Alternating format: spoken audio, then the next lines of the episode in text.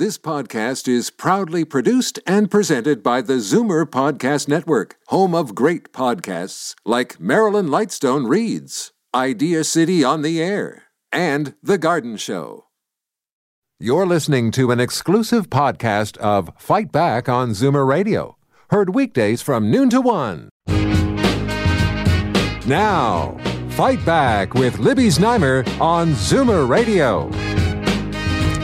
Good afternoon and welcome.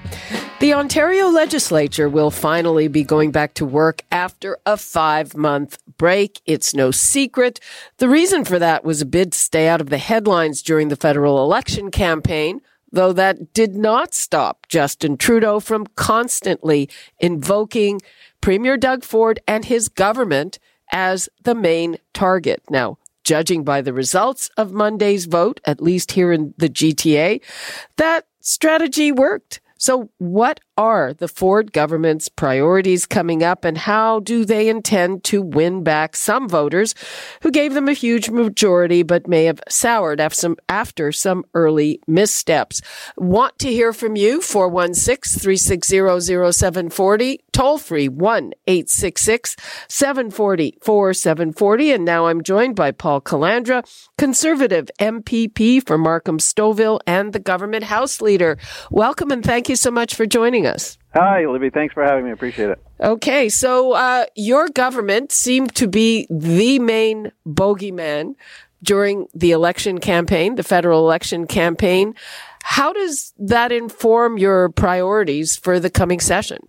Uh, look, uh, we obviously knew that uh, the the federal campaign was going to be a, a very passionately fought uh, campaign. I think we expected that, and was part of the reason why we uh, uh, made the decision to do as much as we possibly could to stay out of uh, out of that. Uh, the premier uh, had said to us, "Look, we're we're probably facing a, a minority parliament. We're going to have to be able to work with uh, not only one but all of the parties uh, if it is a minority." And uh, in retrospect, uh, he's now proven uh, correct. Uh, we we we're just going to move forward. Obviously, we have uh, uh, an agenda that. Uh, continues us on the path of uh, of creating jobs and opportunity for the people of Ontario. We have some really big projects, some exciting stuff coming forward. Obviously, with respect to transit and transportation. Uh, uh, in the in the GTA. So I'm actually looking forward to it. I think we have uh, a, a good not only a, a, fall session ahead of us, but uh, the, the the winter and spring session are going to be equally as busy.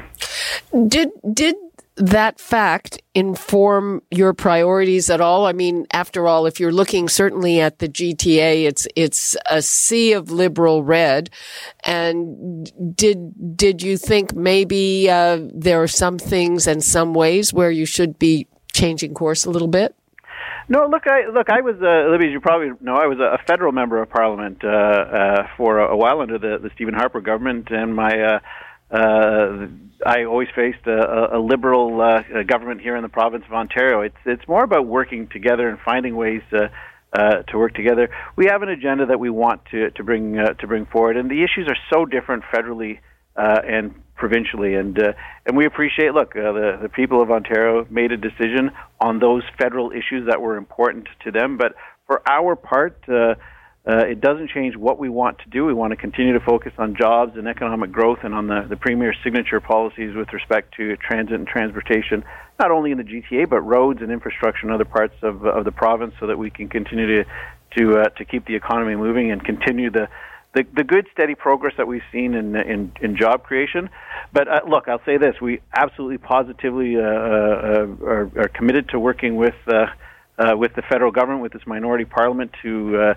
Uh, to, to help them make it work because we, we, we truly understand that uh, you, you uh, the only way you build a prosperous Ontario is through a uh, uh, through a prosperous Canada. So uh, we're going to do that for the people of Ontario, and uh, looking forward to what we can accomplish.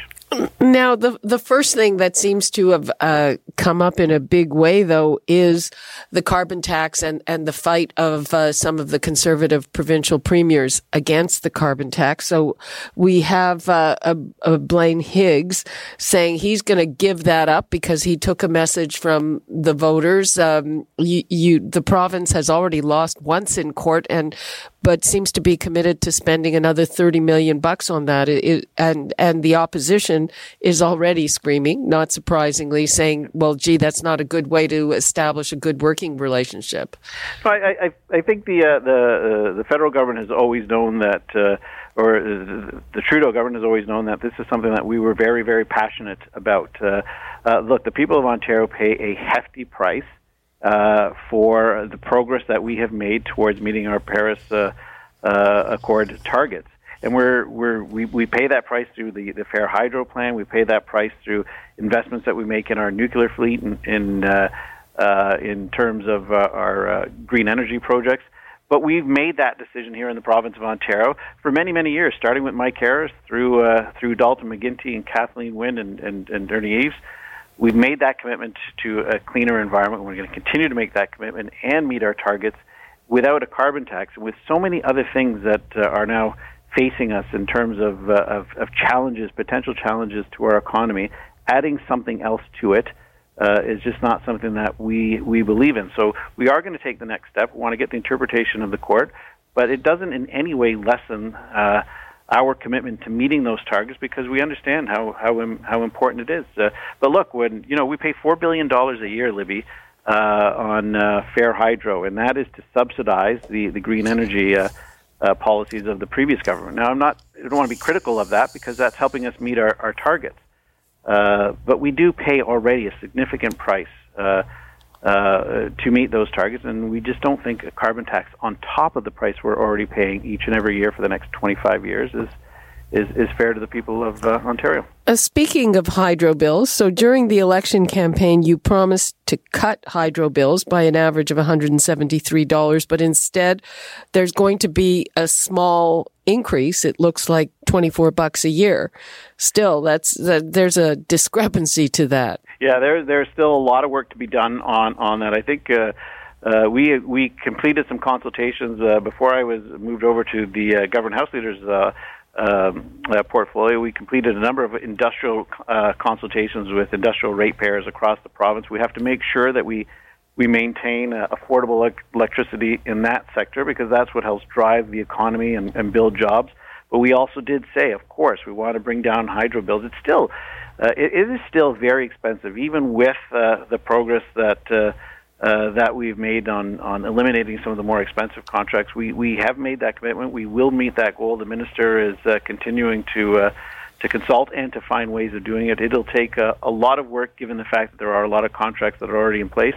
But you're right, that is a priority of ours going forward, and we have, uh, uh, as I said, another two and a half years to get there. Uh, and that will form part of what is going to be a, a very busy uh, so was that year. a stretch goal? Uh, no, it, it can't be, Libby. It, it, it really can't be. Uh, we still, I, I, honestly, we still hear it. I still hear it when I'm out and about uh, from from uh, from homeowners. They still say, "Look, it's uh, uh, it's something that you have to deal with." I hear from small, medium, and large job creators. Uh, uh, uh, it's something that we have to deal with when uh, our ministers travel to other jurisdictions to try and bring jobs to Ontario. We hear about it part of it is we've made a decision to uh, that cost us in terms of of, of uh, meeting uh, our climate change uh, uh, agreements, but and, and and the people of Ontario accept that.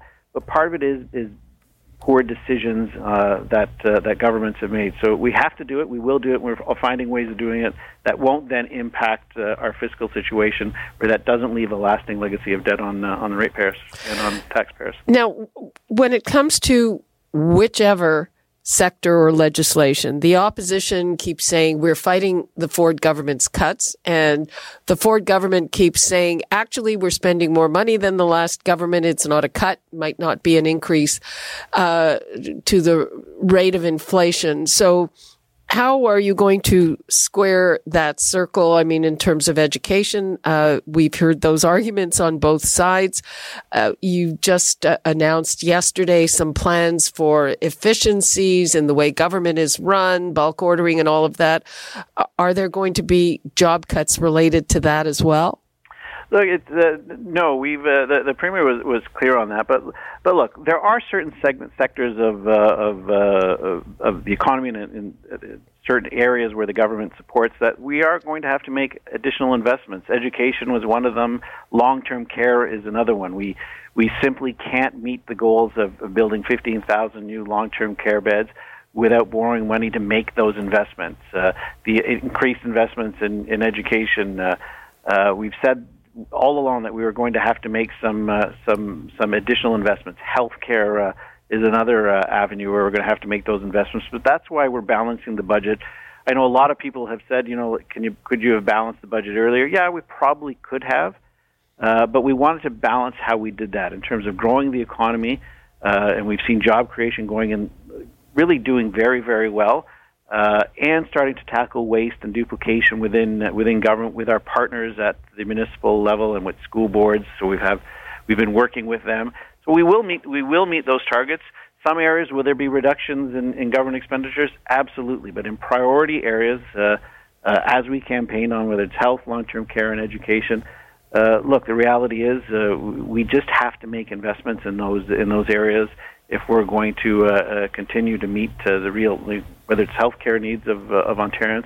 And the other avenue, of course, too, is is the uh, is, is really the groundbreaking uh, transit and transportation proposals that the premier has brought forward, and, and which, thankfully, all all of the parties in the in the minority parliament, uh, I guess, with the exception of the bloc, agreed to supporting. So there's a lot of good things happening. We'll meet our targets. We're going to do it over five years. We'll do it in a reasonable way.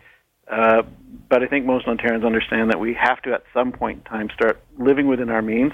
But they want us to do it in, in, a, in, in, a, in a reasonable fashion that protects the, the things that are most important to them. You know, interesting. Uh, speaking of healthcare, I was just talking to the folks at CARP. Yep. And uh, CARP's members are very frustrated. And even though people understand, for instance, that it takes a while to get a long term care bed on stream, the big question is why is all of this taking so long? Uh, the other week, I was talking to Health Minister Christine Elliott, and she's telling me about investments in home care. And then the next day, I hear about cutbacks about you know people who are released uh, very quickly after surgery, but then can't get home care. Yeah, this is uh, this is part of a, a, transformation that is happening right now in the in the healthcare uh, in the healthcare system. Uh, it's the move to, uh, as I'm sure Minister Elliott talked to you about, uh, it's the move to the Ontario Health Team, so that we can have uh, uh, uh, a blanket of care for individuals. One of the things that we heard a lot, but it's not happening. No, well, I mean, look, it's not going to happen overnight. 100. percent We've been here for a year. Uh, a year. The minister has made tremendous uh, uh, uh, progress on this, whether it's on long-term care beds. Uh, you know, we've announced. I think already uh, a little over 8,000 long-term care beds, which are being built and added to the system, but that takes time to build them. But I think equally important, if not more importantly, is the move to the Ontario health teams. Uh, there are, are, a number of them which have uh, are proceeding right now as we speak.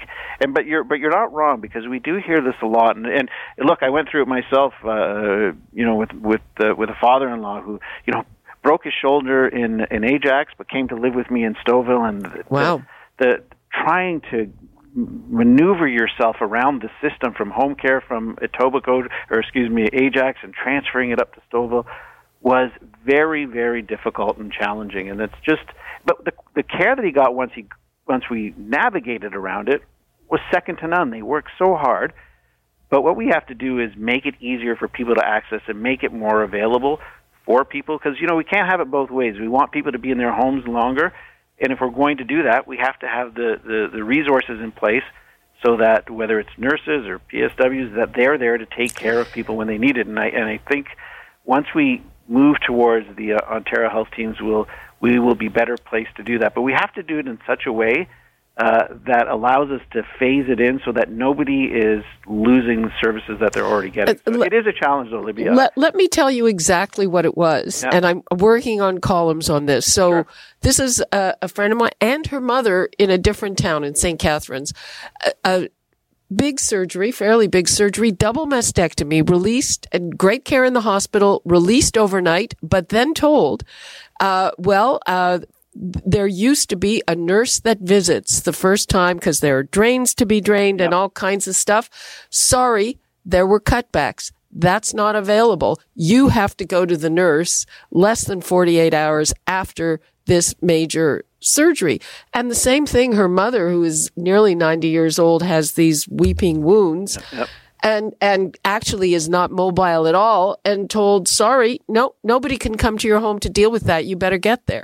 Yeah, and and and that is exactly what uh, the minister is working on with respect to these Ontario health teams. Uh, what we want to do is get to a system where, look, if you from your doctor to if you're going in for a surgery, uh, it's one person, and you know that when you have left the hospital, when you're discharged, you don't have to make a call to get home care. You know who the home care nurse uh, nurse is, when they're coming, the type of care that they needed. Your doctor has access to those files, and everything is kind of done for you as in, in a in a blanket of care. Because you're you're 100 percent right. Well, exa- exa- but that there, experience just is not. There was a person. 60 billion, Sorry, we shouldn't be there, right? That's There- not what we should be doing. there was a person who came to see her in the hospital to say, "Sorry, this has been cut back." Look, I, I I'm not gonna. I, I don't want to Yeah. get into someone's specific Yeah. case, but overall, this is what we are trying to uh, to accomplish. I've heard uh, in a lot of instances uh, uh, people who, who who can't make it into the doctor's uh, office uh, to hear results of tests. Can they do it online? So we're trying to do things like that. Just make the system work better for people and make it less cumbersome to navigate around the system. Look, I you know, I was a, a, a former member of, of Parliament. I thought it would be easy to navigate, but my gosh, it, I found it very challenging to try and find uh, home care services for uh, for my father-in-law. And I thought, you know, that's not the way it should be. But and I think it's government that has put these these types of processes in place that don't work for people who actually need the services, and that's what we're trying to eliminate. It's not the quality of care. Right? I, I can't tell you how impressed I was when the when the, the, the people came. Um, uh, it was second to none. We're hearing that the same thing in long-term care. The the quality of care is great. Perhaps there needs to be more assistance. Uh, but that's what we have to figure out as a government: getting out of the way, making it easier for people to access the system, and making sure that the money that people are investing in healthcare actually uh, works for them. So I'm actually really charged up about the uh, the Ontario health teams. Uh, these are, are, I think, will will will will be a model by which other provinces will uh, will will transition to and. Uh, and I, I'm quite excited. I know it'll mean a, a big, big uh, benefit to uh, communities like mine, where there is a growing seniors population, where many more are wanting to stay at home. They want to stay either on their own or with family members. But that's the one stumbling block: uh, ease and access to, to care. So we, we do understand how important that is. Well, I, I hope you're right. I hope your friend is doing well. Is is is she she well, just up and down. You know, it's it's Yeah. emotional as well as yeah, uh. Yeah. the physical. Um, uh, before I let you go, what is what is the first piece of legislation you're going to bring forward next week? Well, we've got a we've got, I, I don't have it yet, but uh, there I, I can tell you the general thing is going to be we have a fall economic statement that we have to bring. We have uh, uh, new animal welfare uh, legislation that will be coming up uh, in the first in the first week as well. We have um, a, a Treasury Board bill uh, uh, uh, which uh, was put on the no- notice paper back in uh, in June. So. Uh, those are the three, uh, three, and then of course we have a, a piece of mental health legislation that uh, Minister Elliott has on the order paper too. So that's what our first uh, uh, first couple of weeks will be focused uh, will be focused on. Okay, uh, Paul Calandra, thank you so much for being with us. Thanks for taking the time, Libby. I appreciate it. Okay, bye bye. All right. Uh, right now, I am going to bring in MPP Sara Singh, who is the deputy leader of the N- NDP, the opposition, of course. Sara Singh, thanks for joining us. Thanks for having me on, Libby. Okay, so uh, I don't know if you were listening uh, to the House leader. Uh, he's laid out his priorities, um, all of those things that uh, we are worried about. He said, well, work in progress. What's your take on that? Well, you know, I caught the sort of uh, tail end of things um, from Mr. Calandra, and I think uh, you know the conversation around home care and, and long term uh, care is, is an important one. Um, you know, I'm, I'm really sorry to hear that he was having challenges in finding services for his uh, father in law, and I'm really sorry to hear about the situation you shared as well, Libby. But these stories aren't, uh, uh, you know, uncommon. Uh, these are the stories we hear every single day about Ontarians trying to access healthcare services here in the province, whether that's an aging person or whether that's somebody here in Brampton uh, waiting at our hospital. Um, you know, the services are simply uh, not there when people need them. And I don't know, um, you know, with no disrespect to our new House leader, but I don't know if uh, the cuts to healthcare are going to help us solve the problem. Um, you know, he spoke a lot about modernizing the, the services and, and making things more accessible. Well, in order to do that, I think we need to be investing in the healthcare system, well, not said, cutting those services. Well, he, he was talking about investing and they actually are spending more money, perhaps not as much more as many people would like, but they are spending more money than was spent in the last government. But I think, Libby, when we look at, you know, sort of the inflation rate in healthcare and what this government is actually investing, I think it really does amount to cuts at the end of the day uh, for services. Um, you know, again, if there aren't going to be nurses or PSWs to deploy when we need them, uh, that isn't going to help make the system uh, more equitable or more accessible for folks when they're in need, frankly. Um, so I understand that the government is using the rhetoric of investment, but in real dollars and real real terms, those are those are cuts to those services. Mm-hmm. And uh, he was talking about how excited he is about those new Ontario health teams. What's your take on that? Well, I think we all can acknowledge that there's a need to create better integration in the healthcare system. Um, so, uh, you know, we're hopeful that um, that is the path that we're headed towards. I think there's a lot of concern around the process. Uh, I think for a number of people, they're concerned that perhaps um, this may lead to greater privatization in healthcare services. I mean, when we talk about home care, um, you know, this is now a private service that uh, folks are not able to access. Um, so th- th- there's those types of concerns. I think that, uh, you know, again, we're hopeful and optimistic um, that there will be better integration in, in the system. Um, but I think that, uh, again, we need to ensure that the right people are at the table, community is at the table to, to share what they need, um, and that people are being consulted with, frankly, uh, with what they'd like to see changed in their healthcare system. Mm-hmm. Um, hang on a second. I want to take a call from Helen in Toronto. Hi, Helen. Hi, Libby. Uh, you were talking about somebody who had a double mastectomy and was kept overnight in the hospital and then didn't have many services after.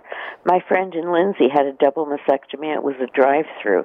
She came in in the morning. They sent her home in the afternoon. They didn't ask whether she had any help at home or had applied for any help. She had two dogs. We're just very lucky that we have a mutual friend in Lindsay who took her in. Wow, because in in my friend's case, uh, they did. I mean, they sent somebody from CCAC uh, who basically said, "Tough luck. There have been cuts. You're not going to get a nurse at home." Even well, they, she didn't get that either. Eventually, somebody came in to wash her hair. Uh, yeah, that's that's home care, but yeah, this is a big. Uh, this I mean, is, imagine this is a big problem. ask. Yeah, well, that and they should have. I mean, that that I'm not sure that that's the result of some government cutback hmm. because mm. they are supposed to. Well, this was several years ago. Thank oh. God she's been cancer free well, for over five years. Well, oh, okay. Well, then, uh, then it happened under the last government, and they should have asked. That's that's their brief. I mean, you know, I mean, something like that. You you, you can walk in the front door and drop dead. Nobody's going to know. Well, except the dog. Um, uh, I I don't even know what to say to that. But Helen, thanks for sharing. Okay, take care. Okay, bye. Bye. Yeah, I mean, and and um, Sara, in in terms of having those services for you know, one of the things that that really makes me wonder. So this lack of having a nurse come to deal with something early on is one thing for my friend, but it, the same thing happened to her mother. Mm-hmm. Um, and uh, her mother is not mobile, is mm-hmm. nearly 90 years old, and luckily had someone who could take her. But I'm thinking, you know, with all this uh, gridlock and backlog of uh, alternative level of care, that, you know, there are probably a lot of older people. And if they don't have someone who can take them to the nurse instead of having the nurse come to their home, they might just be staying in the hospital. No, absolutely. I want to pick up on a point. Uh, you know, thank you so much to Helen for calling in. You know, I think that we need to acknowledge that these problems are not new problems. Um, you're absolutely right to say that this isn't just the result of, of what the conservative government has done. These problems were created under the previous liberal administration as well. Um, and so what we're seeing now is, is this sort of crisis compounding. Um, you know, when we talk about, you know, the need to have uh, services and alternative levels of care available to folks, um, you know, cuts have been happening over the course of a number of years to the healthcare sector, and this is what the result of that looks like. Um, you know, when we think about, uh, you know, the aging population, as, as you've discussed, Libby, um, you know, and this is kind of that booming demographic right now that's that's facing uh, sort of that crisis in terms of accessing the right support.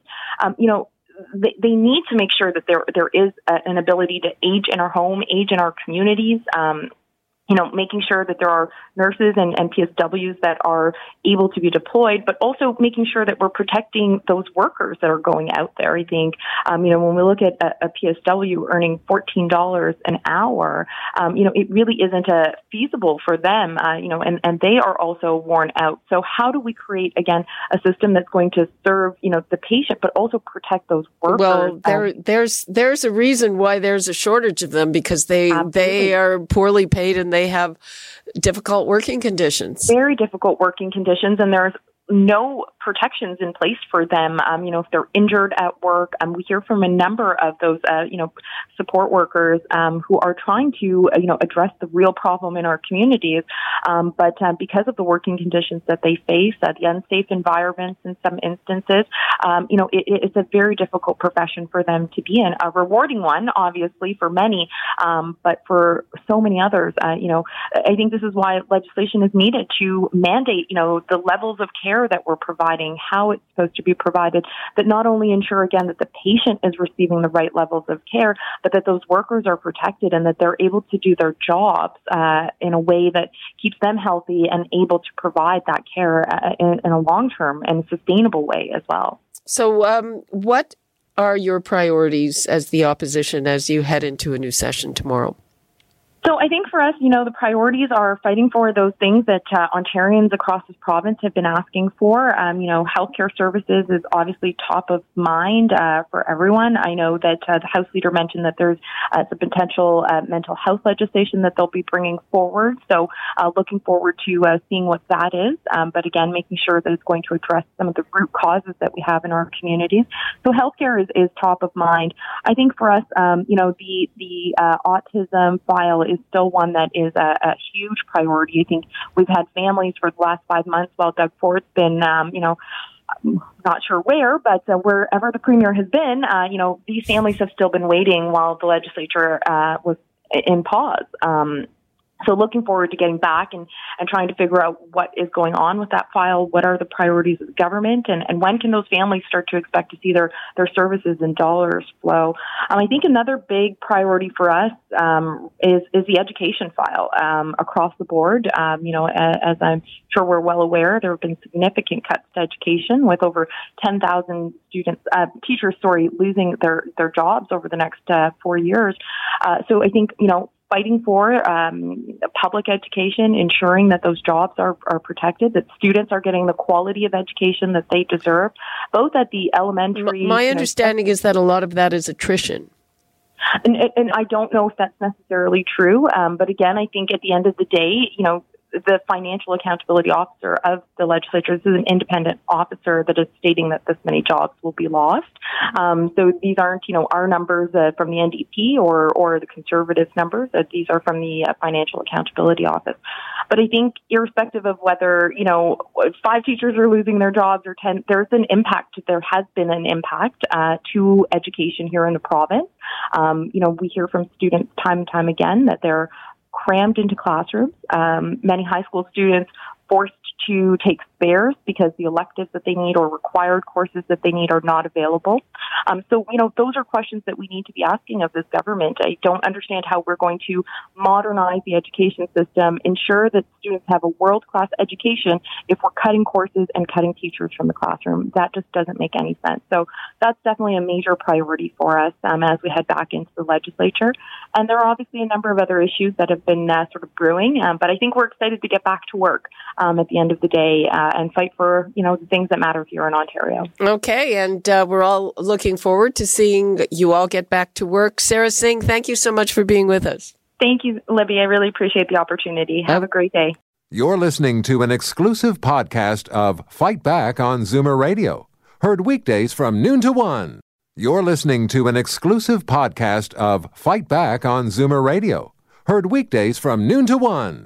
You're listening to an exclusive podcast of Fight Back on Zoomer Radio, heard weekdays from noon to one. This podcast is proudly produced and presented by the Zoomer Podcast Network, home of great podcasts like Marilyn Lightstone Reads, Idea City on the Air, and The Garden Show.